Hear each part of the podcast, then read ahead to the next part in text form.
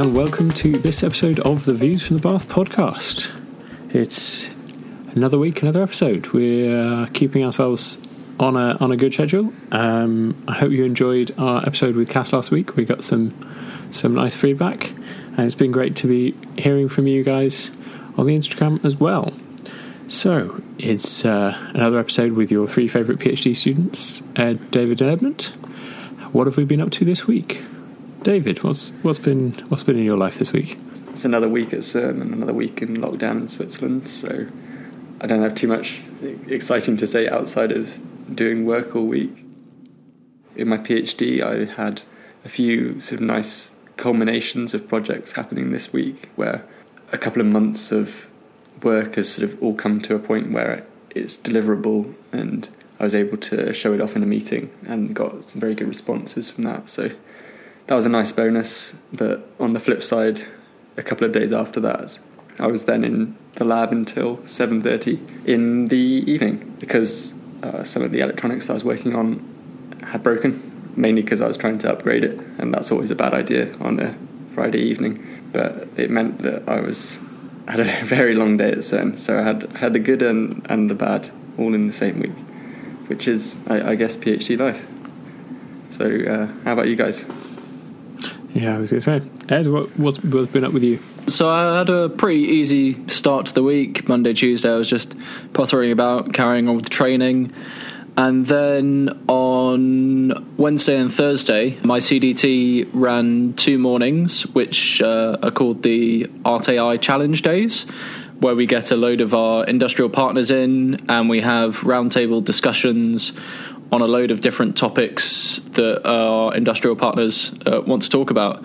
So um, we, we, were talking about the use of AI in the marine industry and difficulties that can arise in, in sort of u- using all of these systems together in an underwater environment. And then we also had very different discussions on sort of policy uh, and how we should be looking to interact with AI going forwards and what sort of agency we have to, to influence the, the future progression of it. There was a whole range of, of different partners there, and it was it was really good fun to sit down and talk with people who are actually using some of this stuff in the industry, and getting to chat across a whole multidisciplinary group of people. Uh, so that was that was the highlight of my week so far. And then um, today was uh, Zwift racing, which is slowly becoming more, a bigger part of my life, which is uh, good fun. So yeah, uh, what have you been up to, Ed? Apart from racing with me today? yeah, that has been that's probably one of the more fun things this week. Uh, my week has been kind of a, a, bit mixed, as as I had been in the last few weeks. I'd had some CDT commitments with my policy and nuclear policy discussions. I've now got through the lecture parts. Um, the lectures are interesting in comparison to what we have in sort of a engineering or scientific lectures. They're they're very much in a different kind of structure where there's a lot more kind of storytelling. You you do get through a certain amount of content and theory and things like this, but they the way it's presented is kind of with with lots of examples, with lots of kind of personal experience from lecturers. It's it's kind of interesting to to experience that and that side of it. And maybe seeing what might be life might be like in say a politics or a economics type degree for a little bit. I think it, it, probably told me that at times I would have been frustrated because you there's a sometimes especially when you you have time commitments it feels like oh I've there's probably only five hours of lecture material but we're being taught it in twenty it, but I could also understand from from the other side if I was trying to do that five hours of material without the stories they it would or without the kind of examples it would take much longer and I just none of it would go in. So that was good. Uh, but moving, I've finished lectures on that course, and I'm now writing some essays, which again, not my favourite thing. I I find I can articulate a little bit better when I talk than when I write stuff down. I'm not the best at written formats, but I'm working on it. I got recommended a book called Writing for Science, so I will I'm planning on reading that and have read it by well planning to have read it by the end of my PhD, so I can I can use some of the information in the thesis. But it's hopefully I'll get it done before then. Especially if we go into a technical career, being able to write technical reports is something that will be important. Yeah, I've definitely found writing more essays recently has really helped improve my writing style and also how long it takes me to get through writing things. So, doing more sort of social science essay style work has really helped me progress in normal standard scientific report writing. Uh, and it, it, can be very challenging to do it in a subject matter that you're not used to um, and in a style that you're not used to. But I, I've at least found it very useful so far. So, uh, a question for you too um, on this sort of topic is when you're in your undergraduate, or or even the early parts of your PhDs, have you had any courses on report writing? Were, were, were you taught how to do it? For me during my undergrad, I was there was some teaching. I, I think it could have been improved. There were some positive elements to it. It kind of it was focused specifically on what they were looking for really during the uh, during the undergraduate taught course and how they liked their reports to be written. But it generally focused more on structure and rules to follow and referencing and things like this, which is all really important. But the they kind of tell you to spend some time thinking of how you want to structure a report and spend some time thinking how you put your content together which which is an area where the that's important is being able to do that stuff, not just saying I'm going to think about how I structure my report. Is understanding and thinking how to do the storytelling. During my PhD, I haven't done been taught anything directly on the content writing, but I have I have done graduate courses on doing the physical writing in uh, LaTeX because that's a that's something that is I think going to be useful and important for me when I actually start writing the final thesis. Have you? What was it like on your side, Ed? Yeah, so so I think my undergrad was similar in that they told us the sort of style of writing they wanted to do for our reports and would guide us through how how they expected that to be done. But usually they like they would like to give us some amount of autonomy with how we should structure it and how we wanted to go about approaching structuring the essays uh, and reports that we wrote. But I think the PhD that I'm in now, it's very different, at least for our social science essays. Our lecturer was really good about it. They gave us quite a detailed description of how they went about writing social science essays because it's a relatively different technique to to what we're all used to with report writing. So, uh, aside from the content, she spent a, a decent amount of time not only telling us how she she goes through doing these sorts of things, but listening to our ideas and providing feedback on draft reports we would write and things. There was a really good structure with that, and it was it was actually nice not to be just told go away and think about how to do it, but actually being given some sort of idea of how to better structure it and link these things together and and go through the whole writing process from researching to coming up with a, a argument scheme to then translating that argument into a good paragraph structure and then finally putting your points down for a for a cohesive argument to, for what you're trying to write which is something I'd never done before. And and not having written an essay since probably year 10 it was quite challenging. Yeah and I, I guess all of those courses will also stand you in good stead when you come to write your thesis in a couple of years as well. And then going on into the world of work as well. Yeah, I think uh, one of the things I missed whilst having a job last year was having to use Word instead of LaTeX.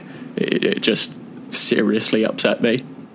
Yeah, and that's something that I in in physics we basically got told we'd get a worse grade if we used Word instead of LaTeX, and that was from first year onwards. So at that point, I, I certainly just committed a bit of time in my first year to just learn how it's done at the sort of basic level enough that I could write these reports. And then since then, I've been able to build on that experience. And it's just meant that, for instance, now when I need to write a report or something, I, I can just do it instantly in LaTeX. I don't have to commit that time now to going through that learning curve.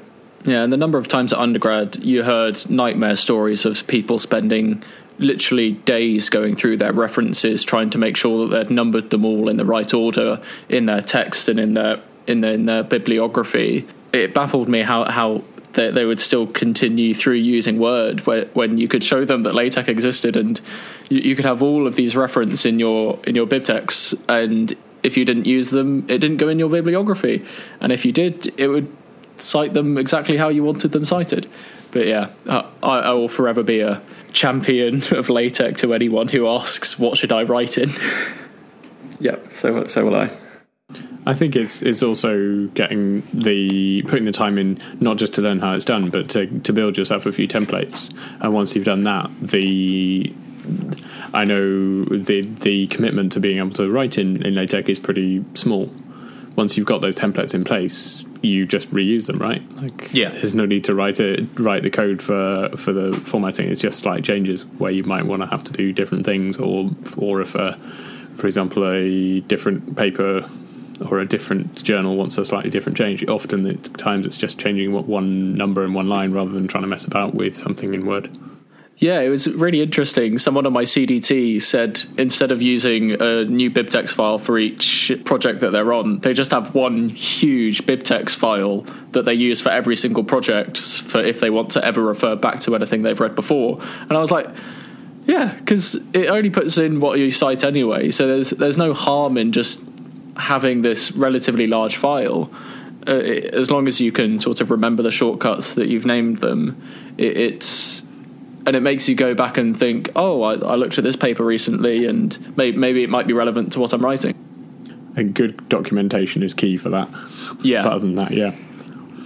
What else was I doing this week? After that, I, I also had some technical work to do. I've been continuing with simulation work. I I think if you listen back to every episode, I'll be having been done, doing simulation work every week because to some extent that is, especially during during COVID times, it is my life. I feel like I'm making progress. I'm next week we will be taking an opportunity to to talk to somebody who's more more adept, not higher knowledge in the subject than me, and that would be nice to to touch base with them and say and make sure I'm going in the right direction. So that's great. That'll be good. And then I've also been continuing with some experimentation, which is again like something that I think as a skill needs to just be kept ticking over. And as in in my line, I do require to put a little bit of time in into every week. Experimentation's been a bit frustrating, but but again, it's we're getting there. I'd say. Not that that's the most exciting outcome.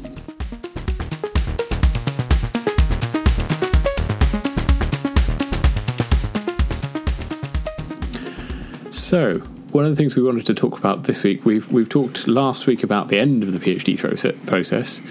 This week, we're going to talk about the beginning and how to get in, into a PhD and and that process and how that's worked for for the three of us. So, as the most recent starter, how how did that go for you, Ed? What I found when I was looking for a PhD, well, first of all, I, I, I heavily advocate for findaphd.com, is fantastic. There's a number of different filters you can use on it, and it gives a good amount of information for the project that you're looking at. You can filter them by funded and non funded, and it also gives you information on, on the PhD on whether it's for local students or for international students. So, more defence types of PhDs are quite often restricted to British citizens. And then you can also find PhDs from all over the world that you can go and apply to as an international student.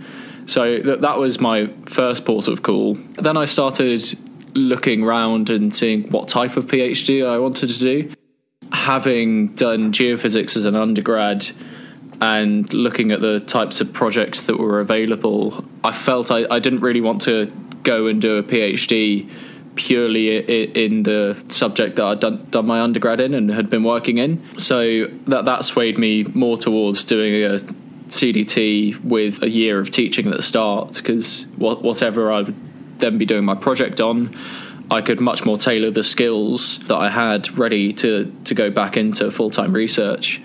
Uh, and I felt possibly I, would lost a lot of my um, high level technical ability through through working for a year, and it, it, wasn't sort of mathematically challenging the work I was doing. It, there, there was a lot of coding and a lot more things with infrastructure based working. But the the actual nuts and bolts of maths and mechanics, uh, it was probably starting to slip a bit. So I really felt I needed that year to to get back into the university lifestyle. And then once I'd sort of decided oh, I want to wanted to go into a CDT with a year of teaching, I, I, looked around a number of different ones. So one of the first ones I looked at was one of the renewable energy ones, which is a collaboration between I think it's Strathclyde, Oxford, and maybe Edinburgh or one of the other Scottish universities and they had a few really cool projects going, but it was much more geared towards sort of CFD simulation and things like that. And I've heard nothing but pain for, from people who spend their life doing CFD simulation. So um, I, I, think that pushed me more towards the computer science based projects. Uh, and then what one day I was l- looking through on findaphd.com and uh, a project that was actually quite related to the job I was in came up, and so I, I sent the supervisor an email saying, "Look, I, am working at the moment, but I, would love to have um, a talk with you about this uh, PhD."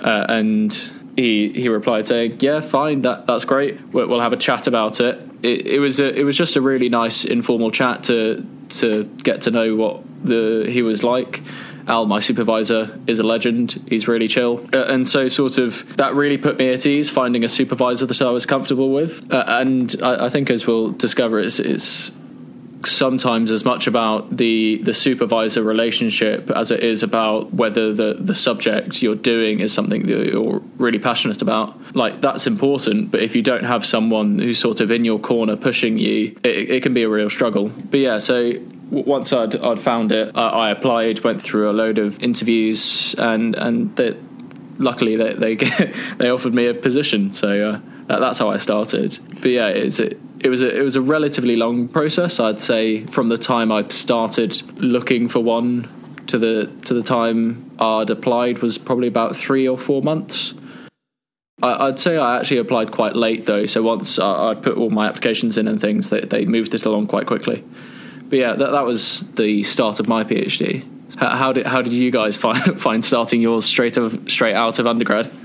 Well, I was going to say this is one of the differences between uh, David, myself, and you, Ed, is that you're the the one of us who's moved institutions, and it's interesting the foc- the um, the focus you put on the supervisor, and I think I'd echo that in that for you especially moving to a new institution where you maybe don't know the the workings of the institution, you don't really know any of the academics, it's so important to have that good relationship with the supervisor who can let you know who's the right people for what what things. Where because uh, yeah, it would I think the worst experience anybody could really have with PhDs would be a supervisor they don't get on with in a new place where they know nobody else. I think David and I are both in the, or at least to some extent, in the in the advantageous position of having been at the institution that we work at for a long period of time, knowing plenty of people in the department who we could go to with problems. It, like it, specifically, I think both of us have spent time working in the research group prior to starting our PhDs that we now work in as as part of our PhDs, and so know people in that research group as well. Yeah, I, I, think not going back to Imperial was probably high on my list of, of where I wanted to apply as well because I, I think I'd sort of decided I'd had enough time in London, uh, and if I was going somewhere else, uh, it would nice to be out in out in the countryside. So, so it wasn't purely based on sort of supervision, and I, I was looking at sort of um, Loughborough, there are a few projects going, which is which is also a nice place to go for for sport. But yeah, it is. It was really comforting knowing that there was someone there that I got on with, and it's it's actually been really easy to slot into the the social side of things here, even with COVID going on at the moment. I, I don't think that should be surprising because if you've been accepted into a PhD program, you, have essentially been vetted to make sure that you get on with all the people that are already there. So it's not entirely surprising that everyone goes through this process, generally gets on with each other. Do you think that was helped, or at least getting on with lots of people, was helped by being part of a CDT cohort of people doing similar stuff, possibly making you feel like you were back in undergrad, being in a year group in undergrad where you had people in a similar situation who you had natural affinities with? Yeah, so they, they try and really instill that sort of year group mentality within us in, in our cohorts as our CDT, and they put a lot of time and effort into running socials and, and running other things like that. I guess as well because you moved to uh, another university, it meant that you were kind of almost you were almost forced to make friends. Whereas perhaps for Ed and I, because we already know a lot of other people that will still be at university at Imperial through clubs and through other avenues, there is perhaps less pressure to integrate as fully with our PhD peers. I don't know if Edmund you'd agree with that. Maybe. I think my by virtue of being part of the university already and having friends and having and knowing people, and in my situation also not starting not having a year of CDT related activities only in my first year, maybe hasn't has meant I haven't engaged as much with the cohort as I might have done if the situations were changed to being maybe working that first year purely on an MRes, which like you're doing it. I yeah, I maybe don't engage as much with my CDT as, as you do. I think to some extent it's because of the broadness of the subject as well, and the fact that I'm spend most of my time working on my PhD project directly. My CDT is so covers such a large variety of different amounts of research specifically with everybody focusing very on very technical and very small niche areas of that research and without there isn't as much of a, a teaching that should really cover cover to everybody. Whereas for you I think with machine learning and and that sort of area it is there's lots of shared knowledge that's required to be imparted for everybody. Whereas for us that's that's not so much the case. Yeah that's definitely something we've talked about before as well the, the, the amount of overlap that we all have coming into this CDT. So, David, you probably have a kind of a very different perspective uh, to how you started your PhD. Can you tell us that story? Yes. So, um, in contrast to Ed Clark, who actively sort of went out and decided he wanted to do a PhD and then looked online and sort of researched uh, open positions, I uh, to say I stumbled into mine would possibly be a bit of an overstatement, but it's not far away from the truth because I initially started working in the group because for my penultimate summer of my undergraduate, I was enabled to secure an internship with any company that I was particularly interested in working for. I'd had quite a few re- rejections, so at that point, I, on the back of one of my uh, practical labs, in fact, the supervisor of that was uh, sort of keen on me joining their group over the summer in order to do a bit of work with them. And because I had basically no other options for my summer, I, I accepted and I really enjoyed my time there. And on the back of that, he sort of said to me, we, we've also liked having you here. Would you be interested in a PhD? Because we have an open position for the upgrade of the detector at CERN, which is what I'd been kind of in some way working on during my internship as well. So at that time, I I also had an offer for a PhD through my master's project in a similar vein, based on the back of the work I'd done in my master's project, which was on uh, ultra cold molecules and creating an electronic trap for them. My supervisor again had a position open to sort of continue that line of research in the end, I decided to take the one that was in high energy physics and particle physics. Mainly, I think, because in some ways, um, being able to say that you worked at CERN carries a lot of weight. Um, it looks good on the CV. it's got the cool factor too. Yeah, and, and also, in my personal opinion at the time, I felt that working on the upgrade to the, to the detector had a lot of possibilities, whereas what I was working on in my master's project had the potential to be a dead end where I could sink a number of years into the research and then discover that nothing good was going to come of it. And at which point I would, I maybe was wrong in thinking this, but I, I felt that I would maybe wasted a number of years and would have to maybe start again or move to something else. So it felt like less of a risk taking the one in particle physics because there was less of that sort of very specific niche which I felt I could fall into and then not be able to get out of. And hence, that's why I chose the particle physics one and have, have been here since. Yeah, I think that really brings up the point of I, I felt a lot more secure in choosing my PhD because uh, I had an external partner apart from the university who who's one funding me, but also interested in the research I'm doing. It, it definitely felt like it it w- almost wouldn't allow to be. It, it's not going to be allowed to be a dead end, and it's. I, I was far less likely to be ploughing years of my life into something that maybe wouldn't come to fruition in the end. So, so I think going into a PhD with external partners, uh, apart from the university, really put me at ease. Yeah. Yeah. I, I don't have any regrets for taking the particle physics one. I'm very happy here. I am kind of interested.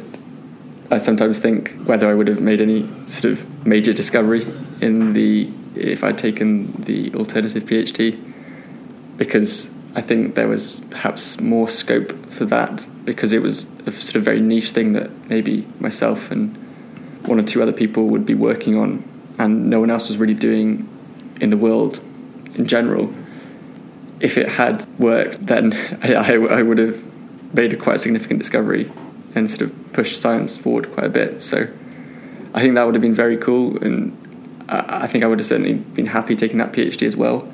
But I, in the end, I, it was, as you say, to do with to, to do with risk. Yeah, as with all research, it's higher risk, higher reward.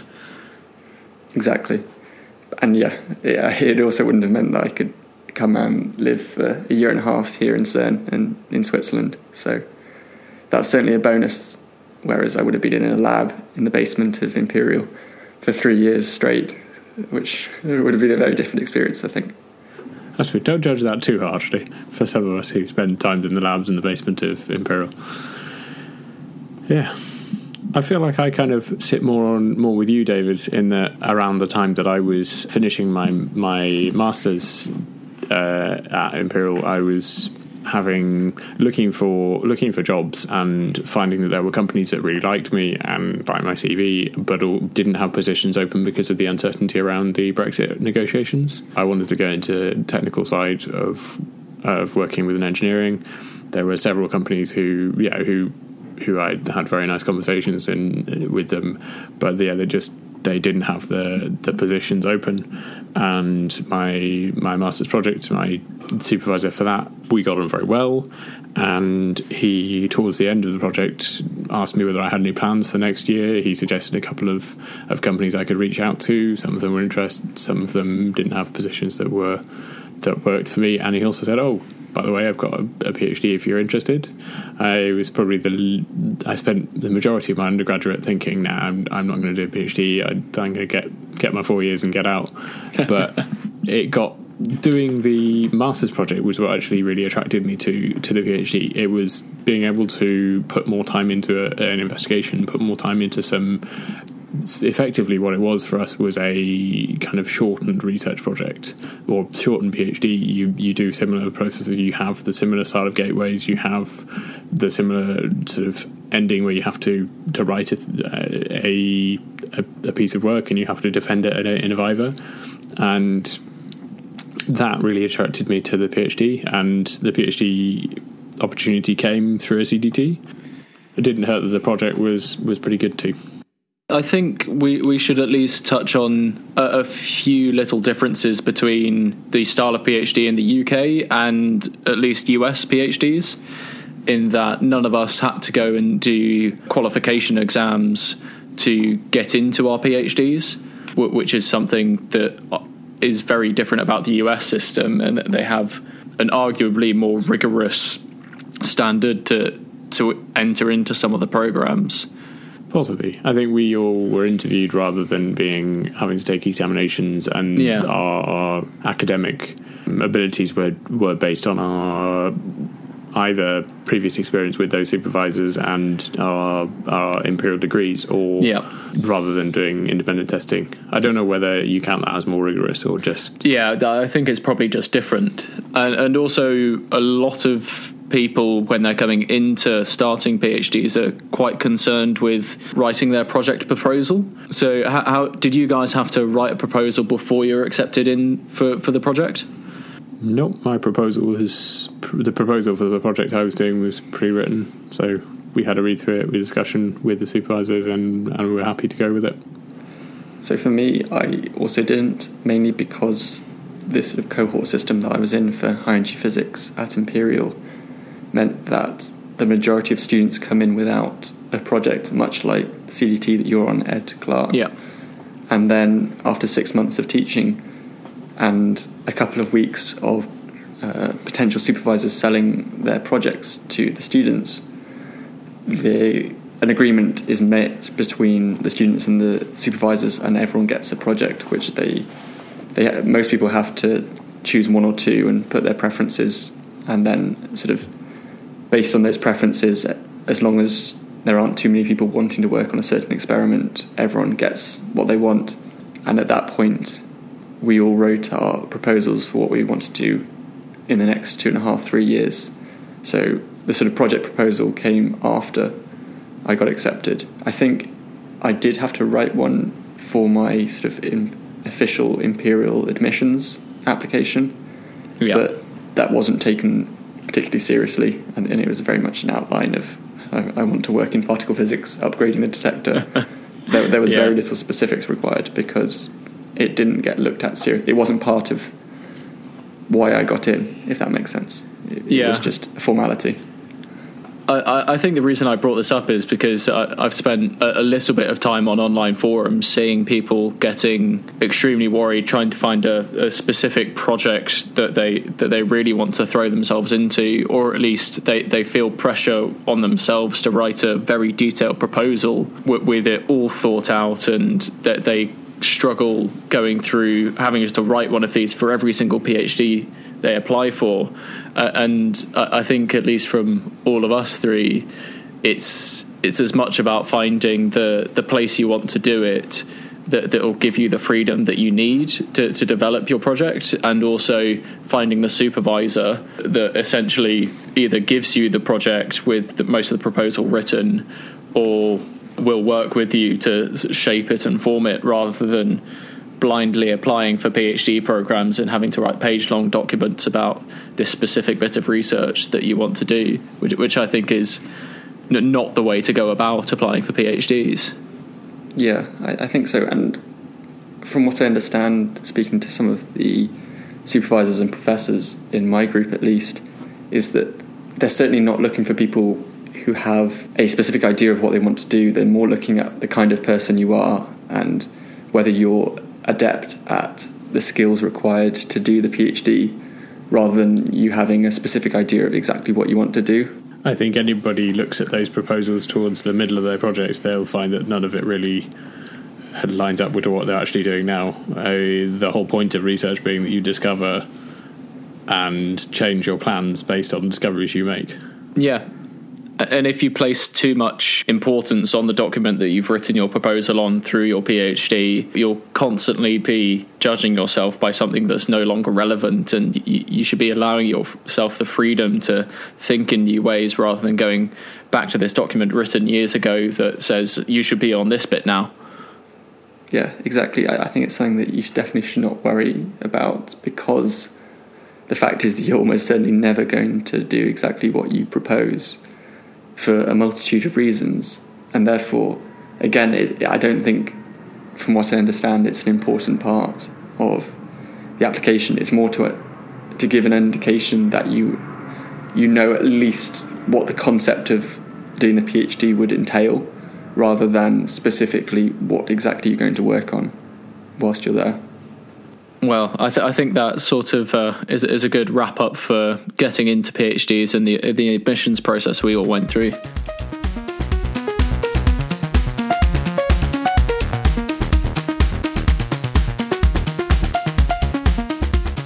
Yeah, I think the next thing we kind of wanted to, to to talk about was was sport in the upcoming year. But first, maybe we wanted to touch on some of the the bigger stories in sport this week because there have been a couple of, of things that we've been following that have come to an end this or come to a come to a fore this week. Maybe it's a better way of saying it.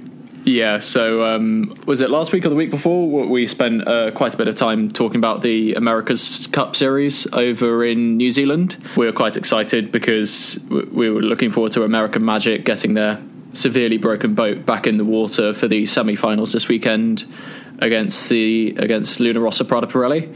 They went out and kicked it, kicked it around on the course yesterday and the day before, resulting in in two pretty substantial wins um, for the Italians, with American Magic having some severe problems with their foils, uh, and it, it was I, I think it was quite disheartening to see their challenge fall apart in in a way that that was just no sportsman wants to see see their competitors drop out because they're, they're having technical issues, uh, and that was that was just heartbreaking. Yeah, it was a very dominant performance. Yeah, as spectators as well, we're also looking forward to good racing, and when there's only one boat going at full speed and the others lagging a long way behind, it just becomes a procession, and there's there's no real reason to keep watching in a way because you know what the result's going to be from the first few minutes. So I, I think in two weeks' time, when there's the final of the Prada Cup between Ineos and Luna Rossa, I believe, we, we hope that there'll be a lot tighter racing. And if the round robin events that happened before the semi final that we've just discussed are any indication, I think that will certainly be the case. And there, there certainly seems to be a competitive spirit, should we say, between the two teams. So it could get a bit spicy. Yeah, I think it was sad because there were there were glimpses of very good racing going on. I mean, American Magic had on the first day at least had the the highest speed of either of the two boats, going about 53 knots, which is uh, over 100 kilometers an hour. Uh, and and so they were technically the fastest boat over the weekend, but just having missed out on those last two weeks of innovation, that they they don't have that the the overall average speed gains that the Luna Rossa have been making through incremental changes. Yeah. So looking forward, yeah, I believe it's two weeks until the final. Is that right? Yeah. And is it a best of seven again, or is it more for the final? I think it's best of seven for the final. There's been another major sporting event on the water as well, though, this week in in the end of the the Vendée Globe, which had an exciting finish. Yeah, so within sort of 24 hours out from the finish, there was five boats that could have won. I, was I was rooting for for Boris Herrmann to to grab the win. It was there was a bit of contention at the end because the guy who came over the finish line in first didn't actually win because uh, the second place boat, Maître CoQ, had a time bonus for helping one of his fellow competitors out in the Southern Ocean. So he had he had a ten hour time bonus. So even though he crossed the line in second, he still won overall. And the other very sad thing that came out of that was um, Boris Herrmann, sort of 90 miles out from the finish line, hit a fishing boat and broke one of his foils and his bowsprit. Uh, and so he was due to come in, uh, in around third place, and with his time bonus, he may have come in second overall. So he sort of had to strap his boat back together and then limp home into the finish. Uh, uh and he's still come fourth overall, which is fantastic but it just it's so heartbreaking to to see something like that happen so close to the finish after being at sea for 80 days and tens of thousands of miles that, that you're that close to the finish and hit a fishing boat.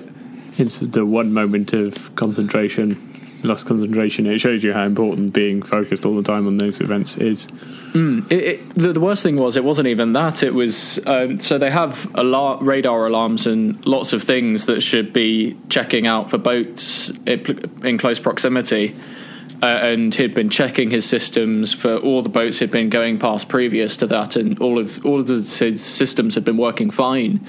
But he, he still he still managed to wake up with uh, his foil lodged against the side of a fishing boat. So you say that you broke his foil. Does that mean that so these boats are foiling during this round the world race?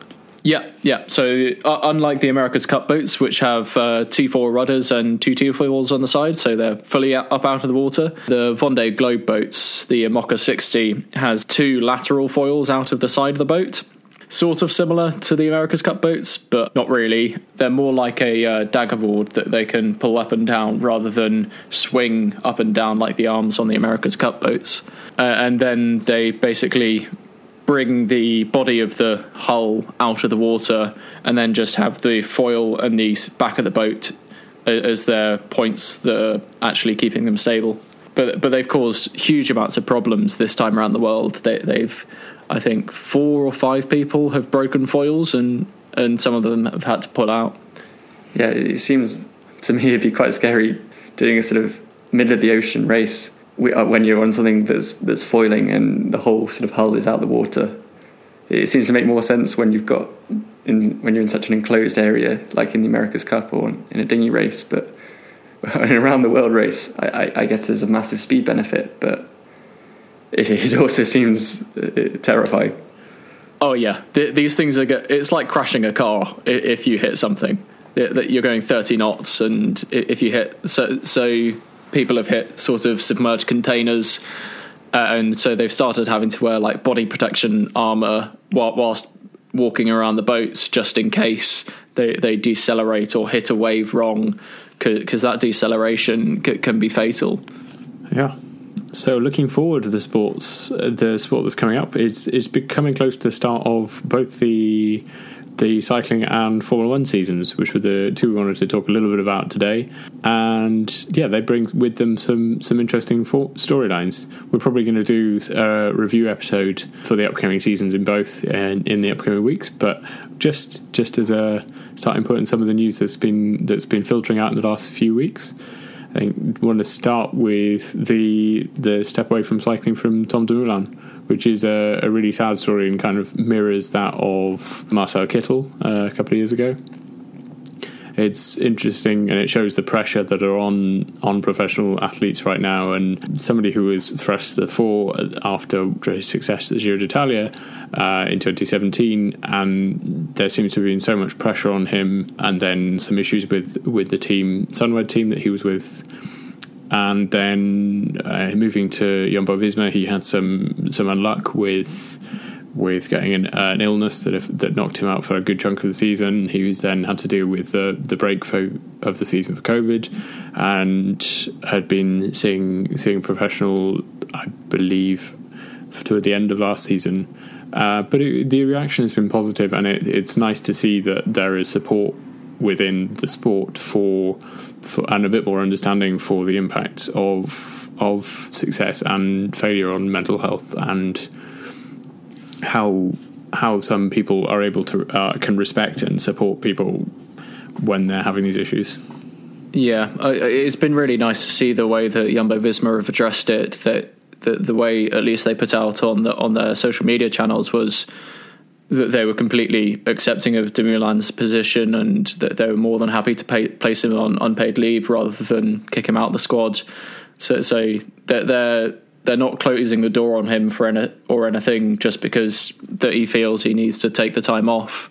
It's I I think it's good for the sport to see that even if you're at the sort of high end of of the performance level you still need to take this stuff seriously and it's it's been one of the questions asked of sort of uh, Wout van Aert and Matthew van der Poel is are they actually going to be able to support this year-round racing that they're doing at the moment with the with the cross season in the winter, and then moving over to the to the um, road season for for the summer and spring, uh, and some people have, have questioned whether that's a sensible thing to do, be doing. Yeah, there's been comments about them, their life just being cycling and how sustainable that is, especially, for example, even with Evenepoel and people like that, where if you get an injury, how how dramatic is that, and the effect that will have on them, and whether they're able to be strong and and keep this going for a long period, or whether whether they will find that they don't have the love for the sport anymore. I hope we see Tom back again. Um, I think we all learned not to doubt the diesel um, through the 2017 season, and hopefully he will be back. I think as well something that's kind of maybe not really mentioned is uh, people talk a lot about the sort of coping with defeat in the sort of the mental aspect of sport, but on on the other side, once and what's highlighted here with Tom Dumoulin is that there's also a massive mental issue in terms of the weight of expectation after you have success to be able to continue being successful.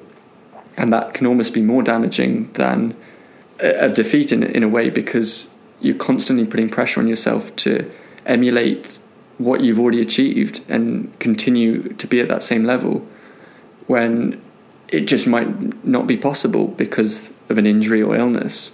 But people who perhaps are not reading the news and, and are not staying up to date on exactly everything that's happened, they see him coming in the pack or that he's maybe he's not winning races and not in the top 10 of grand tours and they suddenly he perhaps is seeing this sort of this negative press because he's not emulating what he was able to do at the Giro and I, I can sort of I can't empathize, but I can certainly sympathize with that sort of weight of expectation on him. Yeah, what are what are the other storylines coming into into the the sports season ahead that we can think of?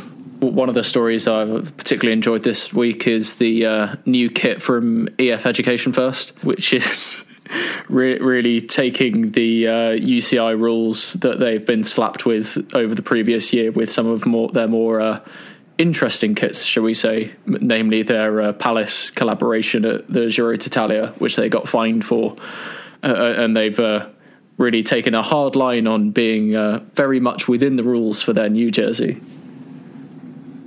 Yeah, it's it potentially highlights some of the issues with with the UCI being this all all knowing, all rulings independent organisation within cycling, uh, and maybe they maybe they don't get the, get it right every time, shall we say? Uh, hopefully, they will see more colourful and more dramatic and exciting kits from EF later in the season. But I think it's a nice statement from them putting this out. Yeah, and it's certainly a sort of tongue in cheek kit that makes a point, which I think is is important, and it gets people talking about the kit when if they just sort of put out the same one as last year, they perhaps would not have got so much traction. But because they're doing this this different thing, they're they're getting people to, to look at the kit and, and it becomes recognisable. So I think they've certainly played it well. Yeah, and I think one of the other stories I've it's been difficult to listen to this week. Well, it, I mean, it's a sensible decision. Is the delay to the to many of the opening races of the Pro Peloton season. So there have been a lot of announcements today that um, debuts of uh, at least a few riders have had to been pushed back due to the cancellation of races. It's definitely the case that the the calendar is very much provisional at the moment, and it will be it will be interesting to see when we when and where we get racing. I I think we can trust the Middle Eastern races uh, early in the season as potentially being ones that we'll probably get, but maybe maybe not some of the early European races. It's been nice to see see racing in Australia. The cycling festival down there has, and potentially the lack of of a full world tour contingent down there because of the the requirements on them and the requirements of quarantine has allowed some young talent to to show itself off. Uh, Richie Porte working, winning the stage at Willunga Hill for I think the seventh time, but still with with young talent with him, which has been exciting and great to see. I was about to say Richie Porte, young talent. But as well, I think, what I thought was quite nice is, for instance, people like Richie Porte who are in Australia at the moment training, and I, I assume being with his family because he is Australian. It, he obviously wasn't able to bring the entire uh, Ineos contingent down with him, so instead he was competing in the Tour Down Under for just the Australian national team, and that was similar to a lot of other riders as well that are sort of maybe Australian born but couldn't compete with their World Tour teams. So instead, we're putting on the national colours, which I, I thought was quite a nice touch. Yeah, that, that was very nice to see. Very true. Yeah. And yeah, certainly the women's side as well. Sarah Gigante, who won the overall and I think two stages, seems like a, a very promising young talent in Australian cycling and currently riding, I think, for an American team. But I don't think it'll be long before she's in one of the World Tour sides. Yeah. On the F1 side, there's been been some interesting storylines too. It's been we've seen our first outing with Carlos Sainz in a in a Ferrari, which was nice to see. We it seemed like a good performance, and he seems to be taking his approach to to joining Ferrari in a similar way to how he did with McLaren, and really throwing himself at, at any opportunities that are available to him and showing his enthusiasm. It's one of the things I think we all loved from him is just that that he he puts his emotion out there. He he's able to to endear himself to to the to the world potentially in a different way to lots of the other very hyper competitive Formula One drivers who who maybe don't have that personality but um, and we I think we've seen also that he he excelled at McLaren where he was allowed to have that personality. He was allowed to have people play off of him. He was allowed to have a bit of fun, and uh, hopefully Ferrari maybe they won't let him do as much, but hopefully he'll be able to draw some smiles in the Ferrari team. On the Carlos Sainz senior side, he has announced he'll be racing the electric rally series upcoming. Extreme E. I think Extreme E yeah. uh, who'll be racing against uh, Jenson Button now, who will be who will also be racing in the Extreme E series. Yeah, who he must be a busy boy because he's also signed up as a Williams special advisor in the last week.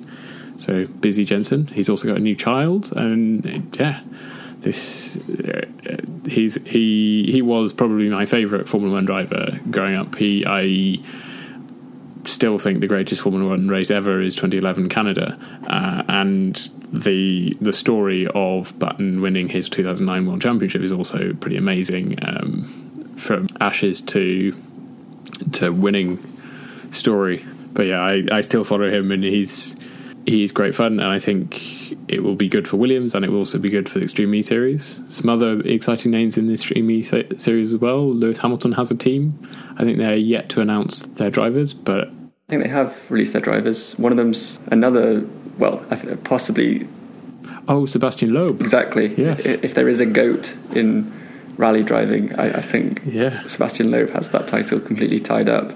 Perhaps only with Carlos Sainz being the other competitor, really. And again, a sort of a childhood hero, and sort of when maybe well, rallying doesn't seem to be quite at the forefront of sport as it was, perhaps in the early two thousands when Sebastian Loeb won, I think, eight consecutive or nine consecutive championships. And yeah, he, clearly still very talented. Um, and he's going to be driving for Lewis Hamilton, who I can only imagine the conversation went, well, who's, who's the greatest rally driver ever? Loeb. Well, we'll take him then. And then I, I can't remember who the woman is for Lewis, uh, but I believe she's also a champion in rallying as well. Brings us nicely on to the Lewis Hamilton uh, stories. It's he still hasn't signed a contract, or non-story. He still hasn't signed a contract, but I don't think anybody is in under any illusion that he won't be driving the Mercedes this year. Uh, so expect a year of potentially Lewis dominance, but. Uh, it, it, we were discussing, and we, we don't think it's the money. We are we're not sure what additional terms are yet to be agreed, but maybe it's not the maybe it's not the uh, salary. No. That's the area for discussion. We potentially thought maybe diversity within the team was something that might be a sticking point at the moment. Yeah, and I think especially how vocal he was about these issues over the last season. And given that he's been in Formula One for 13 years now, I, I don't think that he'd be really putting this much effort into the contract if it was about an extra million or two on his salary. But I think and I, well, this is all speculation, but I think we also hope that it's perhaps about increasing diversity in the team and making sure that they commit to working towards that, um, because I think that's something that is very important to him. Yeah, especially with the upcoming salary cap, I don't see money being being the main focus of this. I he's earned earned probably enough and the ventures. I, I, think it's going to be either about diversity or about time to be able to commit to other ventures, or potentially some stake within Mercedes uh, Formula One team. Yeah, would be my my speculation. I, I, think the only thing about speculating whether it's about di- diversity, I, would be surprised if that's the hill that Mercedes is prepared to die on. Well, not die on, but like have a large amount of uh, media coverage over that they're taking a long time to discuss it. I don't see how that would be positive for them after the fact to be put out that oh they were really worried about putting diversity clauses in his contract. Uh, I, I don't see how that would be good for them in any way. I think maybe that we are blowing this out of proportion in that the. um, I think the main sticking point and the main delay for Hamilton signing his contract was actually Toto Wolff signing his contract. And yeah, probably. That Hamilton, I don't think, wanted to be at a Mercedes without Toto, Toto at the helm. And so Toto signing his contract in December was possibly the starting point for Hamilton signing his contract. And this sort of negotiation is not an unreasonable length of time for the sort of deal that we're we're talking about. Yeah. Who who knows? Maybe he's written into his contract that he he'll succeed uh, Toto when he leaves. You never know. That or it's a we don't want George joining this team contract. But I doubt it. No, that would be that would be not in not very sportsmanlike.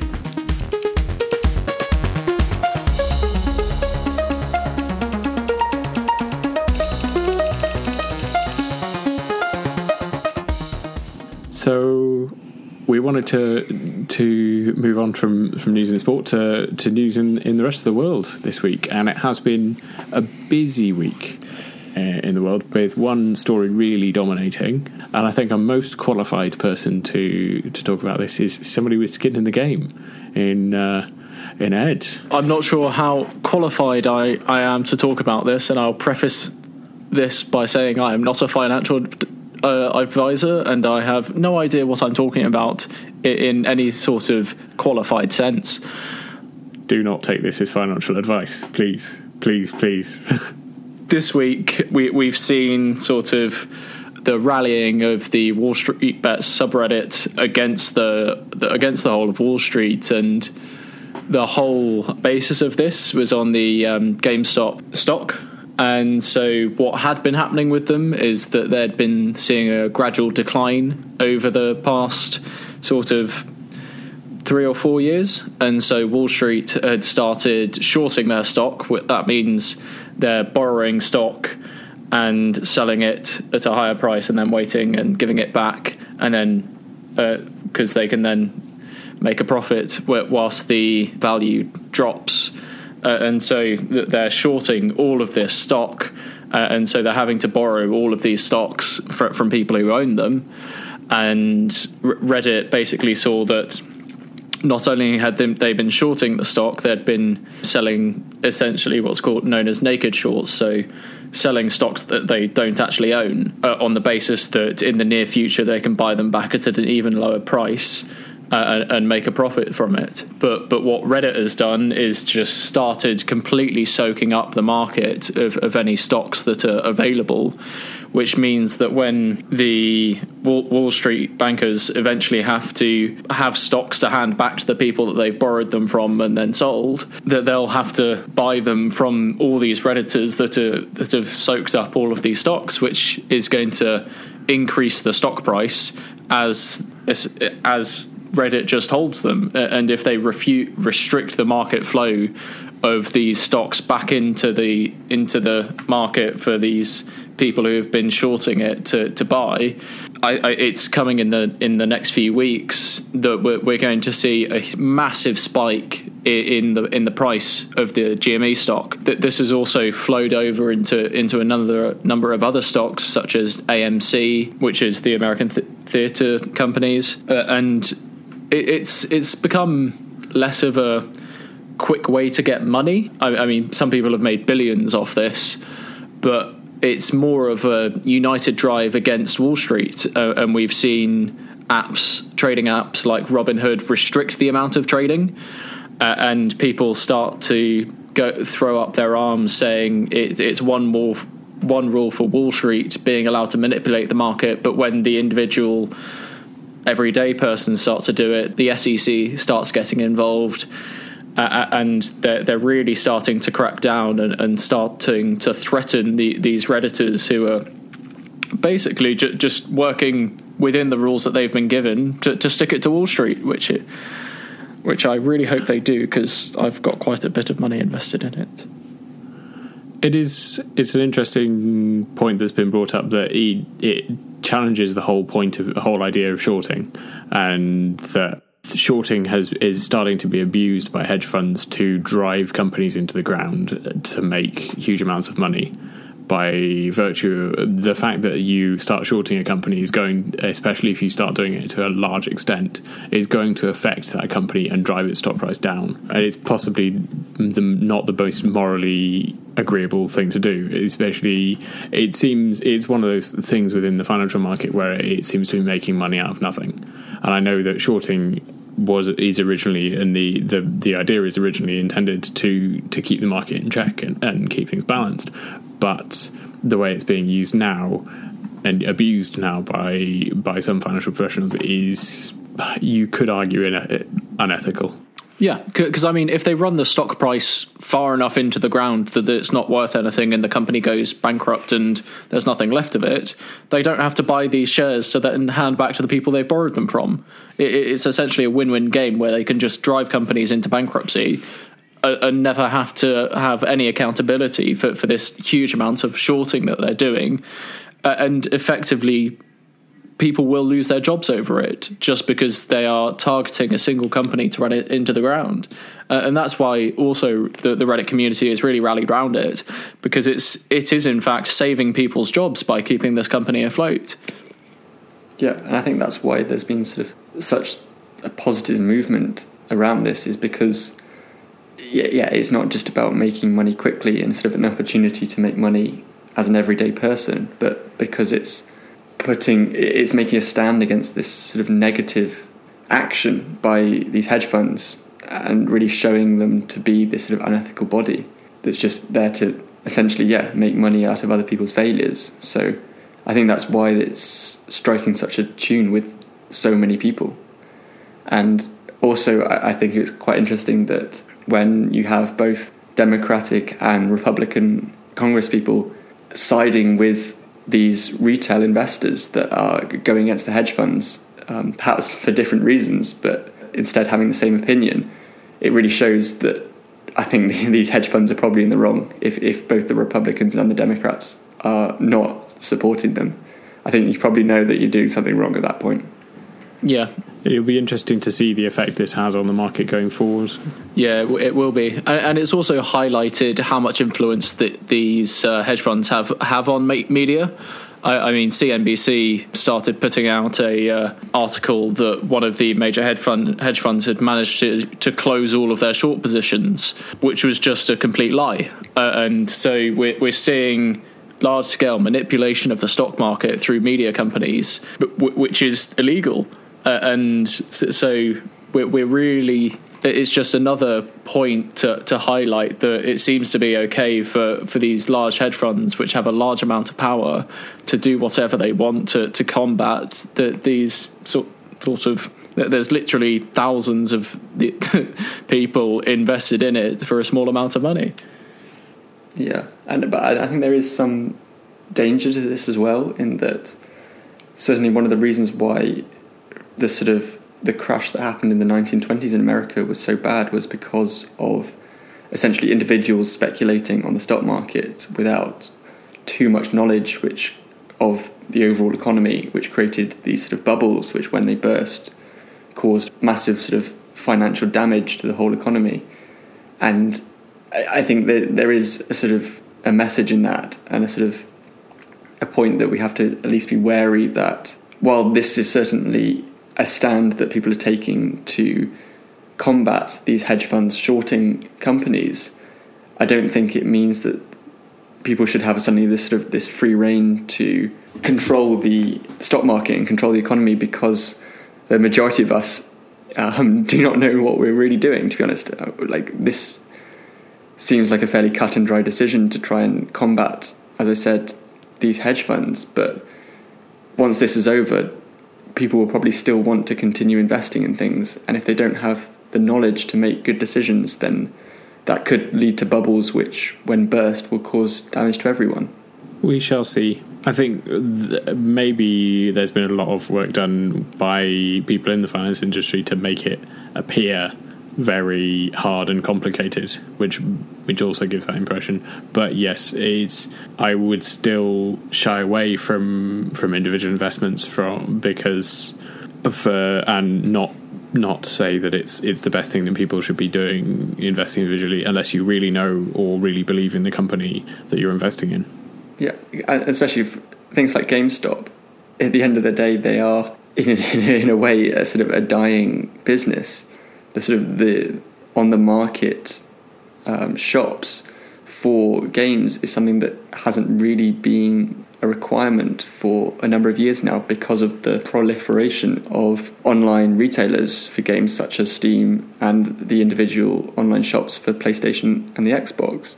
So, although this whole news cycle has caused a lot of investment in GameStop, in the long term, I don't think it's a sound investment because it's not something that will be making money going into the future. So, yeah, I think that there's still a lot that people need to learn before they want to invest properly in these markets. And we're, none of us are certainly experienced enough, I don't think, to give that we advice. say again, don't take us as financial advisors, please. we we're not. Like, we, we're scientists, we kind of understand some of the maths. And I mean, certainly I understand some of the complexity theory, which is used to model stock markets.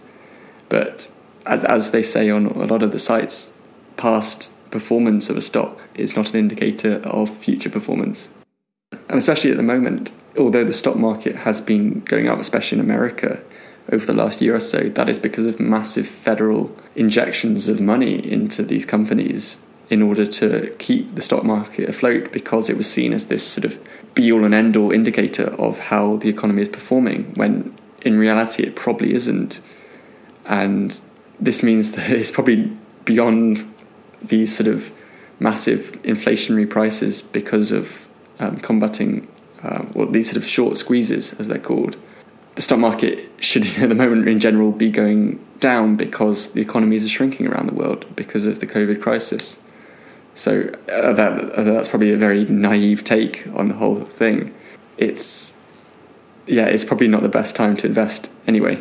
So something away from from the biggest news story of the week. Something I wanted to talk about was was the Sony Alpha One or Sony A One mirrorless camera. It's for me as somebody who, who who likes photography, who likes taking pictures, who likes capturing moments like that, and kind of also likes the technology side of this. I think anybody who's into engineering or anything like that it would like the technical side to some degree as well. Is Sony A1 being the first, I'd say, first properly pro or professional mirrorless camera, and it shows the potential that we've always seen in, in mirrorless and taking over from DSLRs potentially in the future really coming to the fore. So, so the specifications being it, it's 50 megapixel resolution, 30 frames per second capture, and I know that's an electronic shutter, so it's probably not ideal for sports, but it's over 10 for a manual shutter. So. Th- these are kind of really top end specs that we're seeing only in the top professional level cameras that are used within sport and other sort of applications. And yes, this isn't going to become the new studio cameras. There's there's medium format for that, but also medium format has had its mirrorless influx as well. But yeah, this is the I think the last really market segment where a truly pro uh, mirrorless camera has arrived, and it's shown the potential of what can be happening. But not only that, it shows the potential that mirrorless can do both on this the stills images, so professional sports photographers, professional journalistic photographers side, but they can also carry around a 8K, 4K capable camera with them, which is something that we've never really had. This is it's really the jack of all trades camera that does everything that a professional might need, and the they've also brought out with it a phone, which is an interesting move not something we've seen before, but the Sony Xperia Pro being a phone coming out kind of alongside a camera. The idea being with this that the phone will be able to be a external monitor and also a source for for the camera. So you can directly send 4K video to the phone and via 5G then send that somewhere else. This like it gives the ideas of potentially the end of the kind of media news trucks out there that you see sending information when nowadays or now with this sort of system all you really need is one man with a camera and a phone and it will be able to do full sort of television required level imaging and video and audio in such a small package it, it could see a real revolution and uh, in the way that we have video journalism. I think, and I think that this is where the most revolutionary part of this camera will be. I, as much as the sports capabilities will probably be resolutionary, the, that's a community that are quite slow in uptaking new technology. They like to stick with what they know because in you never you don't get to see that moment again. You don't get to see Messi scoring, and you don't get to have the opportunity to capture that.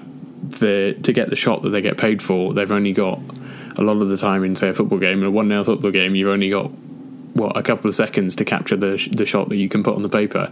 So they're likely to to wait a while before they move to technolo- to new technology. But the video side of things, having these capabilities, will really could have the opportunities to revolutionise that sort of workflow. Yeah, uh, uh, and I think it's it's worth noting that the price might seem extremely steep for for what it is. At least if you're thinking of buying the phone, unless you've got the camera, it's probably a very stupid thing to do because the, the phone by itself is what two and a half thousand dollars.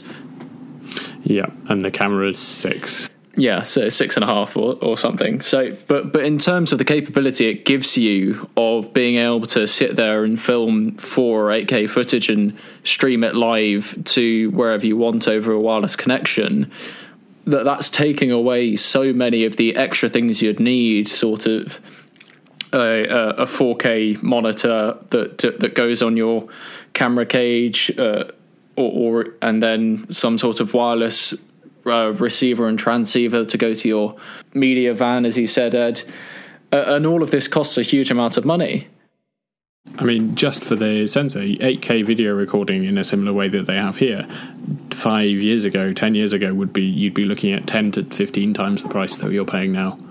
But yeah, it's it's a real revolution, and it will be interesting to see what the sort of uptake is with this, and potentially the next generation will really be the one where we can get behind.